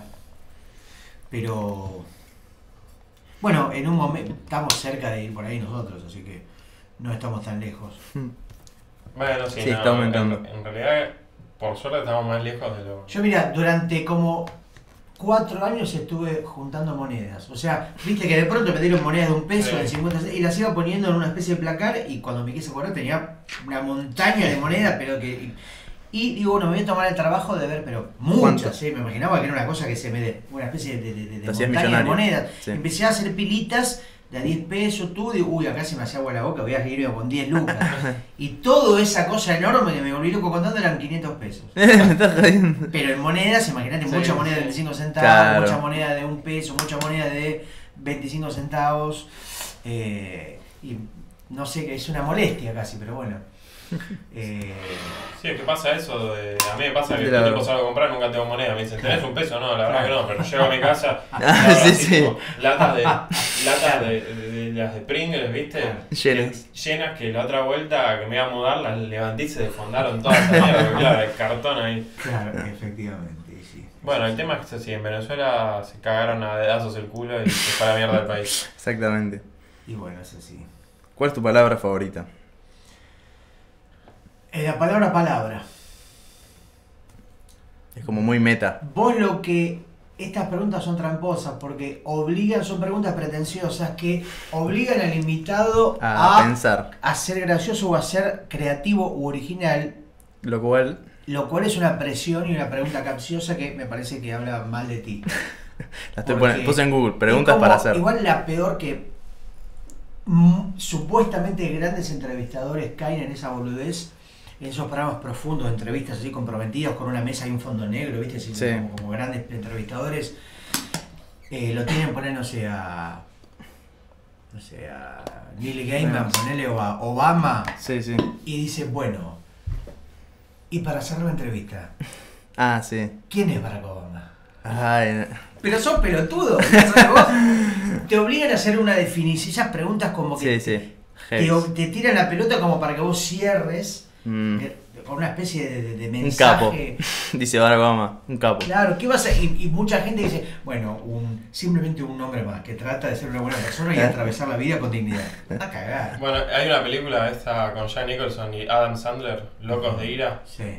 Que hay una parte que me gusta mucho que justamente va Adam Sandler ah. y que le preguntan, ¿y vos quién sos? Eh, bueno, me llamo... Jacinto, no, no, no, ese es tu nombre. Yo pregunto, ¿vos quién sos? Eh, bueno, soy contador y... No, no, no, ese es tu oficio. ¿Vos quién sos? Y así hasta que el tipo dice, ¿qué carajo querés que te responda? Y justamente lo que quería era que se sacara el tipo, ¿no? Sí. Pero todo el tiempo es una pregunta que no tiene ninguna respuesta. ¿Vos quién sos? Sí, para mí la, me gusta mucho ver entrevistas y programas. Yo, por ejemplo, la de Jesús Quintero, que era un español, es, creo que todavía está vivo, que hizo un programa... Eh, que fue emblemático, un programa en España que lo pasaron mucho acá, llamado El Perro Verde, que me acuerdo incluso que Jorge Kimbur lo, lo satirizaba, o sea que llegó a tener su propia imitación argentina, que era una ese formato que después fue muy copiado, como un fondo abstracto, como negro, sí. como muy, casi como una especie de, de, de, de, de, de agujero negro, una mesa, el tipo fumando, viste, mucho clima, mucho silencio, y entrevistas, y el tipo hacía preguntas muy concretas, o muy cortitas para que el que desarrolle fuera el invitado. Y el tipo preguntaba como lo mínimo, ¿viste? Esa cosa de que no el entrevistado que quiere como cancherear o hacer como una cosa pretenciosa, eh, a veces es el que el que el más aparentemente simple es el, el, que, el que habla menos, el, el que, desa el que desaparece. Onda. Sí, totalmente, creo que sí. Bueno, chao. Nos vemos. Pero... Y... Eh, estaba pensando algo de eso de, de preguntas. Un, un show que me gustaba. ¿Cuál era? Eric, And Eric André, ¿conoces? No, ¿qué es? Es muy bueno. Es un yankee que hace entrevistas. Hace como night, como llaman, claro, late night show. Late night. Y agarra y ponele, se sienta ahí con otro pibe y ponele, llama a famosos, ponele que sí. te diga Jack Black, sí. eh, algún otro. Y en esa hora le hace tipo, lo hace sufrir, porque agarra y ponele, no sé, del piso empiezan a salir arañas. Ajá. Y agarra y dice, ah, no, sí, las arañas, sí, de vez en cuando salen. Y ponele, se cae una rata o aparece un pibe desnudo en medio del show. Y, y empieza a gritar, tipo. No sé si lo que decís es el formato del roast. Ah, y claro, no, no roast, ah, no, no, es como que no, te, no se lo espera a la gente que va. Ah, porque ah, no todos saben lo que es Eric André, pero no o están, algunos lo saben. No están armados igual, porque yo por lo, como, no sé, me suena como, muy, hay, hay veces que pasan cosas muy extrañas, como el tipo de golpe eh, creo que no, se creo baja que no. y empieza a romper el escritorio a trompadas. Ah, sí, sí, como... No, para mí la gracia es que no, que ah, no, está, no, no ah, se sabe, no, no. Mm. Jack Black contaba su experiencia en cómo fue el coso y decía que él sabía lo que era el Eric, sabía que lo van a joder, si pero programa, no sabía qué, con qué le iban a joder. Si ese programa tiene esa estética, a vos te invitas, sabés que te van a, joder, van a tirarte sí. un vómito en la cabeza, exacto, exacto. sabés que vas a ese juego, digamos. Y contaba, viste, imagino. Eric André, la, eh, la censura, viste, le preguntaron, ¿te censuraron alguna vez, viste, Eric André, en el show este? Y dice, sí, una vez quería, quería hacer que dos travestis se estén co cogiendo tipo en, en una esquina, pero, pero me dijeron que tipo es, eso no se podía hacer para el show. Lo han dejado hacer cada cosa que vos decís, bueno, eh, eso me sorprende que no lo hayan dejado hacer. Es típico formato con, con público, como una especie claro, de no, mesa. Público trucho. Ah. O sea, está, lo que está bueno en realidad el show, mm. vos lo ves y está muy muy editado. Le ponen gritos, le ponen ruidos, claro. que por ahí, si lo ves en vivo, debe ser malísimo. Sí. Pero duran cinco minutos las entrevistas, son tipo, pa, pa, pa, pasan treinta cosas claro, en el momento. Mucho laburo de edición. Sí, para mí. Aparte, viste que siempre los late night, show, la, late night shows sí. arrancan con, no sé, unos, una banda tocando. Sí. Y siempre hay uno ahí comiendo pasta, viste, y le hacen un zoom y está tipo así. Todo. Tiene la típica banda y tiene siempre un fondo como de una ciudad de Nueva York de noche, como claro, un bueno. fondo de ciudad, ¿no? El, el, Esa es la típica. El, sí, la, como la imagen, sí. Acá no, tiene, acá tiene, tiene una cortina. Sí, pero es como el formato, es lo mismo, un tipo sentado siempre ahí. Es edificio de noche. Sí, sí, siempre. Como Conan. Mira, tenés actividad de Tinder. Claro. Sí, pues tengo un nuevo match. Este... Quilín, tenés todo, todo sonoro acá. Sí, así es. Menos, eh, menos el fuego. Estamos... el fuego, bueno, o sea, yo estoy prendiendo el fuego. En este, en este mismo momento estamos todos sí. prendidos fuegos, sí. estamos esperando morir. El, ruido no, el fuego no hace ruido. El fuego, pero cerebralmente, por dentro, fuego, fuego interior. Uh, y nada, sí, en algún momento pondremos cámaras o no. Todo eso depende de qué sí, depara bueno, el futuro. No, no tenemos nombre y no podemos ponernos a todavía. Bueno, esa es otra cosa que me parece un poco... Parece, rudimentaria. No, digo, a veces pareciera que todo tiene que tener imagen. Las radios, ponele, muchas radios, tipo Vorterix o otras radios que se la dan de como que están súper tecnologizadas. Que tienen el fondo verde. No, pero viste que por ahí eh, las entrevistas o los programas son filmados. Y la radio es filmado. La radio, justamente el chiste es que vos... Escuches. Son tres tipos hablando con sí. un micrófono, que miran un papel, que toman un mate. No hay nada para ver. Claro. Incluso muchas veces gente que hace humor o que hace personajes, que mm. la gracia es que vos te, te imaginas el relato. Sí, sí, sí. Si eso vos lo estás viendo es una pelotudez. Claro, claro. No es una cosa pensada para... Incluso hasta gente sentada en una mesa, no tiene ningún sentido. No, y algo que me hincha un poco las pelotas de eso es cuando... Eh, al ser consciente que se están grabando, hacen cosas para el que lo está mirando. Claro, obviamente. Vos estás escuchando y dices, bueno, mira, esta es la remera que me mandaron. No la estoy viendo. Totalmente. Estoy escuchando, mierda, sí, sí, sí, una sí. remera. Describímela. Claro, claro. Bueno, sí, para eh. un par de veces a Vorterix, a la radio, que viste, parece un estudio de televisión reservado con cámaras. Es mm, un estudio, sí. pero ya los tipos dicen, bueno, ah, nos hablas de un cómic, y dicen, bueno, ves acá, fíjate, y muestran las, muestran las, las tapas de las revistas, eh, porque se ve que mucha gente. Mira por las redes, por YouTube, mira por sí. su canal de YouTube. Ah, tiene, sí. Vorterix creo que tiene una página. Sí, claro. Entrar ahí. Incluso cuando pasan canciones, pasan el videoclip de la canción para que vos puedas ver, verla de, claro. mientras la escuchás. Pero bueno, eh, a mí me gusta mientras dibujo escuchar. Para mí los podcasts, justamente sí. una de las cosas sí. que tienen es que al ser no tener nada que ver, claro. podés salir a caminar o algo y te pones un... Sí, podcast. Sí, es muy bueno, es muy bueno los podcasts. Especialmente este, este es el mejor de todos, me parece. Este... Que no tiene nombre. Este podcast. Es raro que no tenga nombre. Hay un podcast que es buenísimo que se llama... Dos tipos historietistas, guionistas que no puedan poner un puto nombre. Ya va a estar el nombre, pero cuando esté editado va a aparecer. Es que esto fue todo demasiado improvisado. Demasiado improvisado. Él, él estaba con su podcast, claro. Yo vine un par de veces, me propuso la idea y fue como... Bueno, dale, vamos a, a ver, ahora consiguió que vengas vos y fue como, bueno, listo, hay que hacerlo. Lo hacemos, sí, sí. Eh... No tenemos excusa. Pero bueno, entiendo, volviendo a lo que decíamos al principio, para mí genera una presión al pedo. Como que a veces uno se pone, uy, un nombre claro, que tiene... A veces épico. Es una boludez. Hay cosas muy buenas con nombres muy chotos. Sí. Que después lo naturalizás y sí. Pero si vos te abstraes un poco decís una mierda, ¿no? Sí, sí. Hay uno que me gusta mucho que se llama El Podcast, o sea, en inglés es The Official sí. Podcast. Ajá. Y el nombre es como El Podcast Oficial. Sí. Está bueno el nombre, porque siempre pensás, es El Podcast Oficial. Y es como que no sé. Sí, para mí tiene que, haber, tiene que haber una cosa que sea googleable, que sea memorizable, claro, fácil. Claro, bueno. Es una cosa sin sentido, o sea, ¿viste? Una cosa que sean dos palabras que no tengan nada que ver, claro, pero no. Que generen intriga. Una cosa rara o, o divertida. Eh, bueno, Sonido Bragueta, volviendo. Con, sí. eh, el podcast que hago con mi amigo Nacho, me parece un gran nombre que no se me ocurre a mí, o sea que lo puedo decir sin problema de... De, de, de... de censura. No, quiero decir, Pip, problema no. de, de modestia, digo, porque hmm. o sea, reconozco que me gusta. Eh, y, y son dos palabras que, Sonido Bragueta, no tienen nada que ver, pero funciona claro, como, como pensás imagen, en el... me gusta como queda. Eh, y aparte te permite, como son cosas que no tienen un tema, te permite meter adentro cualquier cosa. Eso, eso para mí es lo mejor de, de tener un podcast. No, no, no, tema, no hacer un tema muy central. Claro. Porque si te... Va, no sé, a mí me parece... Hay, hay, tiene sus ventajas y sus desventajas hacer un tema. Porque un tema te da algo para ya estar focalizado de lo que vas a hablar. Y hace que un público que busca determinado tema te encuentre. Claro, te da un nicho. Pero a la vez para mí te cierra mucho. De, sí. por, por un tema que ya te quedas sin, sin temas de hablar. O tenés que algo hacer que te apasione mucho como para hacer varios capítulos. Sí. No sé, es mi, mi opinión sobre... Podcast tematizado. Yo los que más escucho no tienen un tema en particular. Son más de entrevistas, más sí, de... que después por ahí el tema o el tono aparece. Va surgiendo, a veces claro, sí, sí, sí. Porque uno te habla de la Exactamente, exactamente. Se van a empezar a repetir, quieras o no. Claro, sí. El tema es que, por ejemplo, a mí me pasa que busco podcast y digo, tengo ganas de escuchar sobre, sobre cine. Sí. Y digo, podcast, cine, y veo que carajo sale. Ahora, por ahí, si son un grupo de...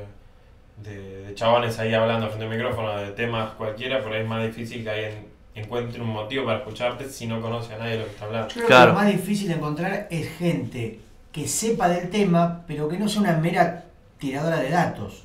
Claro. Porque hay mucho que yo, por ejemplo, especial sobre El Padrino, o Stanley Kubrick, o alguien. Claro. ¿No? Y dice, bueno, alguien se informó a principios de mil novecientos catorce. Wikipedia. El hombre, es como leer datos sí. que me parece... Es una Nada, eso sobra hoy la información sí, es lo que sí, más sí, hay sí. con internet, si querés datos, opiniones. Fechas, pero que sean análisis, que debaten, mm. que propongan puntos de vista. Sí. Eh, eso me parece lo más lo que me cuesta más encontrar, ¿viste? Y que tengan, que te digan cosas que valgan la pena ser escuchadas. Claro. No, más que más o menos compartas un poco la opinión también está bueno. También, o que te hagan pensar sobre claro. las cosas que vos ya pensás, o que te, o que te hagan generar discusiones, este. A mí, por ejemplo, a mí, a mí me gusta, escucho varios, uno que se llama Campamento Krypton, que es español, que también tienen como el universo, en realidad es un universo bastante flexible porque ellos hablan de como de cultura pop. Entonces ahí hablan sobre un especial sobre películas de autos. Porque Cristina hablan bien enumerar películas donde los autos Rápido son protagonistas, pues de todo, ¿bien? O sobre Plaza Sésamo, o sobre los Muppets, o sobre los Looney Tunes y la historia, y por ahí invitan a un especialista, y debaten, y qué sé yo. Lo tenía que decir en uno sobre eh, los snacks. Sobre el tipo de comida. Pringles, sobre el abelcó. Claro. Muy orientado a lo que pasaba en España, ¿no? O sobre eh, las golosinas chicles, la cultura pop y las golosinas y los cómics que venían en Mazoca. Cosas que aparece también la historieta y lo, lo pop, pero también la, la cosa de la cultura local. Pero ahí está bueno porque hay anecdotario, hay punto de vista, hay información, hay, ¿viste? Sí. Entonces arma como un panorama bastante completo. Sí, lo que yo tengo ganas de hacer... Que algo que con Cataplunchis compartimos son los youtubers oscuros. Que sí. bueno, para algún momento hacer. Son tipo los youtubers que tienen. Que son medio raros, nicho, viste, como que te diga. Un pibe que hace reviews de sillas, que me pasó este. Sí. Entonces, hacer como un compilado de eso estaría bueno también. Sí, cosas retorcidas que si te pones a buscar en YouTube te podés cruzar Ya te digo, es un tipo que es fanático de las sillas de plástico. Sí. No sillas, nada más. Específicamente sillas de plástico. Sí. Y el tipo se dedica a, a comprar sillas de plástico, a rescatar de la calle y eh, refaccionar sillas de plástico, no. a hacer reseñas de sillas de plástico. Claro. Y vos lo mirás y claramente es un tipo que tiene la pinta de tener algún tipo de desequilibrio, más allá sí. de que encima de comprar sillas que no se pueden estaquear, viste, por una arriba de la otra. Entonces vos decís, ves la casa del tipo y es como... Claro. Como, como un... Yo lo vi, lo, vi el video que me pasaste, me pareció muy turbio. Me dio, me dio, me dio lástima también el pibe. En un momento, hay un, un pibe, en el momento se sienta y empieza a escribir. Dice, no, estoy muy triste porque me estaban pasando muchos videos de gente que tira su silla de plástico claro. y, y no las puedo ir a rescatar. Como un animal abandonado. Sí, trastornado, pobre. Rescatemos a las sillas. Por suerte fui y, y compré a cinco lugares, fui comprando sillas de plástico y ahora las tengo guardadas en casa. Y lo que es muy gracioso... Es, el... es un tipo que, digamos, no es tan caro, imagino, como comprar, no sé, buscar tesoros o buscar no. este, armas antiguas de piratas. Y, y menos interesante también. Claro. Bueno, puede ser capaz que... Eso también es interesante, hacer interesante algo aparentemente... Claro. Pero, sí. Bueno, y ahora yo le, le estaba pasando a él un youtuber del cual ya hablamos en Tienzo, sí. que es un, un tipo argentino, el eh, cual me preocupa, mm. me preocupa bastante, porque es un tipo que tiene, un, tiene esquizofrenia, mm. claramente tiene esquizofrenia y paranoia. Y es un tipo de Banfield que actualmente vive en Suecia, eh, pero vive en una situación como medio en la calle. Extraña, sí. Eh, y el tipo siempre dice que la sociedad le obliga a hacer cosas, o que la sociedad le, lo ataca el corazón, mm. o que lo ataca... Él dice que vimos algo parecido a lo que hablamos hoy, que, que vimos una simulación, y él dice que él es como Neo en The Matrix, eh, sí. y que puede hacer cambios eh, mundiales, de alguna forma. Ahora, lo que es preocupante del tipo es que desde hace mucho tiempo él decía, bueno... Eh, si, a mí me, si a mí me matan, yo voy a volver como un espíritu. Ah, sí. Voy a matar millones. Jóvenes, muy muy jóvenes. Sí. Lo más jóvenes que pueda. Eh, y el, de, bueno, es como que uno dice, bueno, está bien, se tiene que morir para hacer eso. Mm. El problema es que allá hace un tiempo empezó a amenazar a los, que la sociedad sueca, si él lo trataba mal, le hacía cosas, él iba a venir a Argentina a saludar a un turista. Que se refiere justamente a, bueno, a hacer la mierda, ¿no? A un, a un turista... Eh, ¿Cómo se llama? Eh, eh, nórdico, esa es la palabra que usa él. Y el tipo ahora eh, lo echó a la novia del departamento y hizo un video diciendo, bueno, eh, ya está, ya tengo el pasaje para España, después voy a ir a Argentina y, y voy a saludar a un turista. Voy a caer en, en un agujero negro, eh, muy muy negro, pero, pero bueno... Eh, es muy loco escucharlo hablar. Me bueno. imagino por lo menos que esté vestido de negro con capa, con... no, no, no. Es un... Keanu Reeves de Banfield. Es un pela... Y si mirás sus videos, de golpe ves que hay un video en el que habla de que no se le para la coronga claro. y, sí. y que la tiene negra. Y después eh, otro... el, el que me, me pareció es muy raro porque aparte es como que se junta con gente esquizofrénica también. Porque sí. en un momento contaba que en Suecia fue con esta mina y que contaba que la mina le pagaba el Estado porque tenía problemas mentales, entonces... podía vivir con ella, pero le, y aparte le, le criticaba eso. Aparte te das cuenta que ponerle en un momento no, un amigo no lo quería aceptar. Entonces empieza a culpar a la sociedad y dice, ah, no, porque la sí. sociedad le paga a estos esquizofrénicos para que vivan juntos, pero no, lo, no, no, le, no le dejan traer invitados, ahora, tendrían que hacerlo lo más. Lo que me pregunto es, en el universo infinito que será YouTube, que estará todo el tiempo reproduciéndose y apareciendo cosas y muriendo como una cosa completamente sí. dinámica y orgánica, ¿cómo haces para...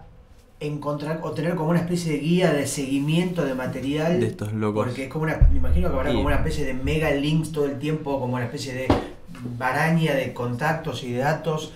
Por ejemplo, descubrí este tipo que te puede llevar, ¿cómo no toparse con la basura o con lo irrelevante y que aparezcan cosas? Es que un, es como que hay una zona negativa de YouTube que unas que entras, un deep YouTube ahí sí, como... sí, sí, unas que entraste es como que empiezan a aparecer todas cosas perturbadoras. De hecho, el otro día había un tipo muy ofendido en YouTube. ¿Matienzo, querido?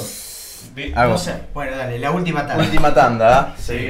El otro día había un youtuber sí. que hizo como su último video porque decía que no quería más formar parte porque YouTube era una red oscura.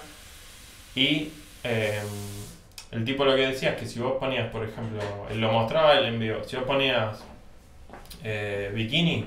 Sí. O Bikini Contest, que es como... Mm, era turbio eso. Sí. Ah, que pasó hace poco. Sí, de, de golpe como que allá haces clic en un video y a los tres videos estás viendo... Que golpe de puerta del F B I. No, es, es que deberían, pero estás viendo videos de, de nenas eh, en bikini. Ropa interior, en bikini, como... Y, sí. Y, y, y vos ves que los comentarios son tipos que... Son pedófilos. Ponen eh, los, los momentos en los que en el video se ve a la nena en una pose comprometedora. Ah, cosas muy perversas. Como que, claro, como que muy... Está bien, no, no llega a ser algo pornográfico, por claro. lo cual no llega a ser ilegal. Claro. Pero que sí es claramente muy siniestro y que hay unas intenciones turbias. Incluso es increíble como un video de una nena que sí. está en ropa lo... interior tiene miles de claro. miles de miles de reproducciones. Sí. Lo que también hubo toda una controversia por eso, que si el pibe, el pibe lo que hizo, en vez de, no sé, comunicarse a YouTube o hacer un... hizo, hizo un video de, de crítica a esto, lo que hizo fue a llamar a marcas. Entonces, con eso cagó a mucha gente que no necesariamente estaba metido con, con el tema de la pedofilia o de la publicitar a, las, a estos cosas pedófilos, sino cagar a youtubers que tan solo hacen videos de comedia, bla, bla, bla, y cagó un montón de gente. Claro, ejemplo, hay una controversia por eso. Siempre hubo la famosa revista T V Guía, ¿no? O revistas clásicas de, de kiosco, revistas de papel, que eran como recomendaciones para la, la, la grilla de los canales, sí, como... Sí. Una especie de seguimiento y de críticas y de recomendaciones. No sé si hay algo así de YouTube.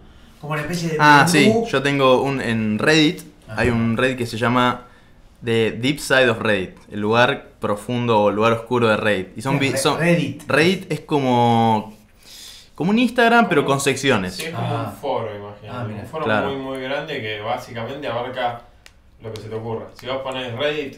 Eh, cómics argentinos te van a salir. Si buscas Reddit, eh, no, medias. Lo que me parece llamativo es que uno... A veces hay cosas que te gustarían mucho, pero vos vas por acá y, y las otras cosas van por acá y no te cruzas nunca, o por ahí tardás dos años y decís, ¿cómo no conocía esta cosa? Que es genial. Sí, sí, eso te, eso ¿cómo no llegás a algo que está hecho para vos? Claro. O un contenido bueno, de este, lo que sea. Este Deep YouTube agarra y elige videos que tengan pocas vistas, sí, que merecen ser vistos, pero que sean raros también, que sean un poco turbios. El que vi hace poco es de un, unos pibes en un medio de un cañón que prenden fuego un melón. Y agarra y hace un ruido pa tremendo y van y tipo ni explota el melón. Está tipo perfecto ahí, raro. Pero bueno, ese es uno, ponele. Y tiene muy pocas vistas, ¿viste? Podés encontrarte cosas buenas como cosas malas. Uno de los más vistos de ahí, ponele... Ahora, me imagino que también es un gran basurero de videos abandonados, de cosas que no se... Exactamente. Al ser como la, la... digamos, desde el video más profesional al canal o a una señora de noventa años que filmó a la nietita o... Hay uno... cosas como de sí, sin sí, ninguna sí. calidad ni ningún criterio. Hay uno que es muy bueno que canta una mina, una niña blanca canta un tema de Biggie Smalls. ¿Viste? El rapero, un rapero yankee que es tipo súper negro, súper cosa. Es una profesora que canta Just Waking Up, ni que empieza a decir, tirar todo tipo de cosas, insultos raciales, y la mina lo canta todo así re bien. Es muy bueno ese.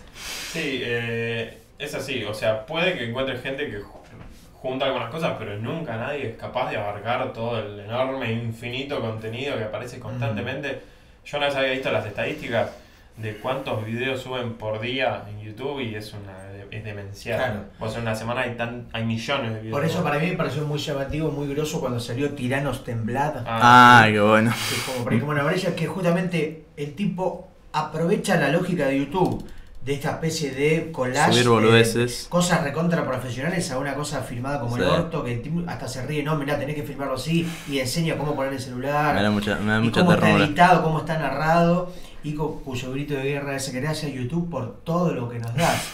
Aparece un chabón que es un director de cine muy bizarro en, en Montevideo, que el tipo agradece gracias a YouTube como por el, el, el canto de guerra a la cantidad de cosas que de uno por ahí no es consciente de que hay disponibles. Eh, Gracias YouTube por, por todo, todo lo que, lo que nos das. Ta, ta, ta, ta. Y me, es, es llamativo que sea grande. Tiranos Temblades no, es muy eso, bueno. Sí. Me gusta la voz que tienes, como muy pacífica. Acá lamentablemente la el tipo cuando arrancó hace como cinco años, creo seis, era todos los domingos, creo semanal, después se fue volviendo el grupo, lo hacía casi todo él. Claro. Y después ya lo empezó a espaciar, ahora hace uno por año, me parece, hace como un especial. Sí, sí, es que también estamos viviendo un momento en el que cualquier persona puede ser productora de contenido. Sí. Entonces, eso también hizo que eh, haya un interés mayor. Por ejemplo, eh, si vamos a hablar desde incluso de los cómics, mm. vos poder subir tu material y que haya gente que diga, che, esto me gusta, me gusta el estilo de esta persona, mm. o la pornografía. Por ejemplo, como la pornografía, como una persona con un celular grabándose cogiendo en la casa, sí, eh, le empezó a hacer peso a productoras enormes que... Bueno, el, la industria del porno creo que está, digamos, de los D V D, de, de la película porno, me parece que está muerta hace tiempo, con el hmm. tema de los amateurs, de los caseros, de, la, de las cositas filmadas en... en sí, había en un, un, un estudio del porcentaje de porno que era internet y creo que, no sé, era, era increíble, setenta por ciento. No, es que nunca va a estar a par. Eh, sí, hoy, hoy por hoy creo que las productoras con los que más hacen plata es con las parodias. Mami, la Star Wars. Claro, sale Star Wars. Un montón de gente googlea Star Wars. Un montón de gente ve Star Wars y se calienta. Pajat, Pajatrix, este, la cara de las... Fortnite, versión la porno. La Garchaxias. Bueno, sí. lo, lo, es muy extraño que, como Escuido. menciona él, eh, las búsquedas más altas de la página porno son por ahí de, de videojuegos que están... Ah. que están en ese momento de moda, como el Fortnite, sí, sí, sí. porque entran los pibitos que están jugando al Fortnite todo el día y buscan Fortnite y se hacen la paja mirando. Claro. Ya, yo creo que en, en quince años mm. eh, vamos a tener mucha industria del, la, del porno, una parte muy grande, no va a ser ni siquiera gente real. Va a ser todos personajes renderizados. Mm. Claro. Lo ves garachado. Vamos a estar todos con así, con realidad, realidad virtual. Las chicas superpoderosas con Pedro Picapiedra. Returbio. Es que te... Te aseguro que, no sé si de todos esos juntos, pero claro. voy a haber ya de olvidado todos esos juntos. Claro, claro. Sí. Hanna Barbera, Hanna Verguera. Exactamente. Bueno, me parece que es momento de ir cerrando el podcast. Que van apenas cinco o seis horas, ¿no? De siete. De diálogo intensísimo. ¿Con qué lo, estoy pensando incendio, con qué lo vamos a cerrar. Erotismo, comunicación, humor. Sí, sí, sí. sí. Eh, bueno. ¿Quién sos, Willy? ¿Quién sos? ¿Quién es Cataplunchis? ¿Quién es? ¿Qué es Cataplunchis? ¿Qué significa sala? Es un concepto, es una abstracción, es una idea. Es una habitación. Es un, un conejo que mira al infinito y se mira para adentro, sus intestinos propios. Intestinos gruesos, intestinos delgados. ¿Estoy compuesto por células? Efectivamente, somos, somos eh, microorganismos. Macroorganismos. Y bueno, eso sí, por suerte no se incendió nada mientras se grabó el podcast. Hay que avisar a la gente de bomberos que no venga para este lugar. O sea, ahora estoy haciendo el pollo, que bueno, espero que no pase nada. Sí, efectivamente. Que parece una buena temática, ¿no? Para, para empezar a hacer los podcasts, ya que no tenemos nombre.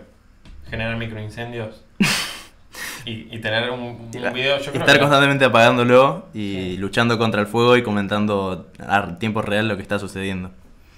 Pero bueno, bueno Gustavo, eh, la verdad un placer, estoy la verdad que muy contento porque te hayas tomado el tiempo de venir a un podcast que no tiene ni siquiera nombre, que somos dos crotos acá con Me un micrófono. No es tan grave, es un dato menor que no tenga nombre. Está bien.